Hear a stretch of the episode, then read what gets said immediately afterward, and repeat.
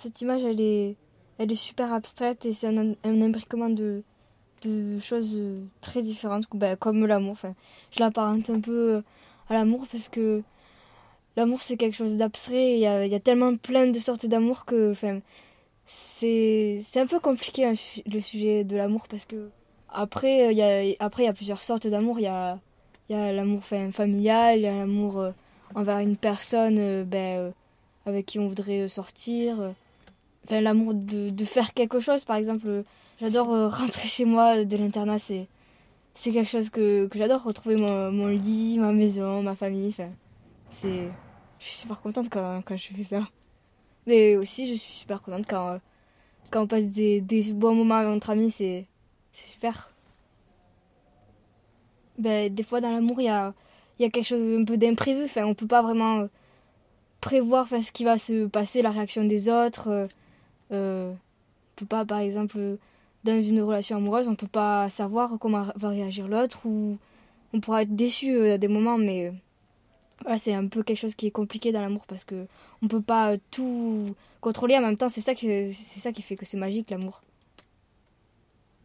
De toute façon, c'est très compliqué de savoir tout tout sur quelqu'un euh, en, en, très peu de temps. Ça prend très longtemps de savoir euh, beaucoup de choses sur, sur quelqu'un et même au bout de je sais pas moi 20 ans 15 ans, on ne peut pas non plus tout savoir encore.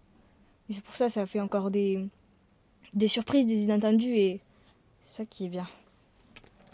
Quand on est amoureux de quelqu'un, on a envie qu'il soit près de nous, de le serrer dans nos bras, de, de, de l'embrasser, enfin, comment dire. Alors qu'avec la famille, je sais pas, c'est plus d'être à côté de lui, de, de savoir s'il va bien, je sais pas comment dire. Bon, aussi dans l'amour euh, en relation, mais je sais pas, il y a quelque chose de de, physique dans l'amour euh, avec une personne.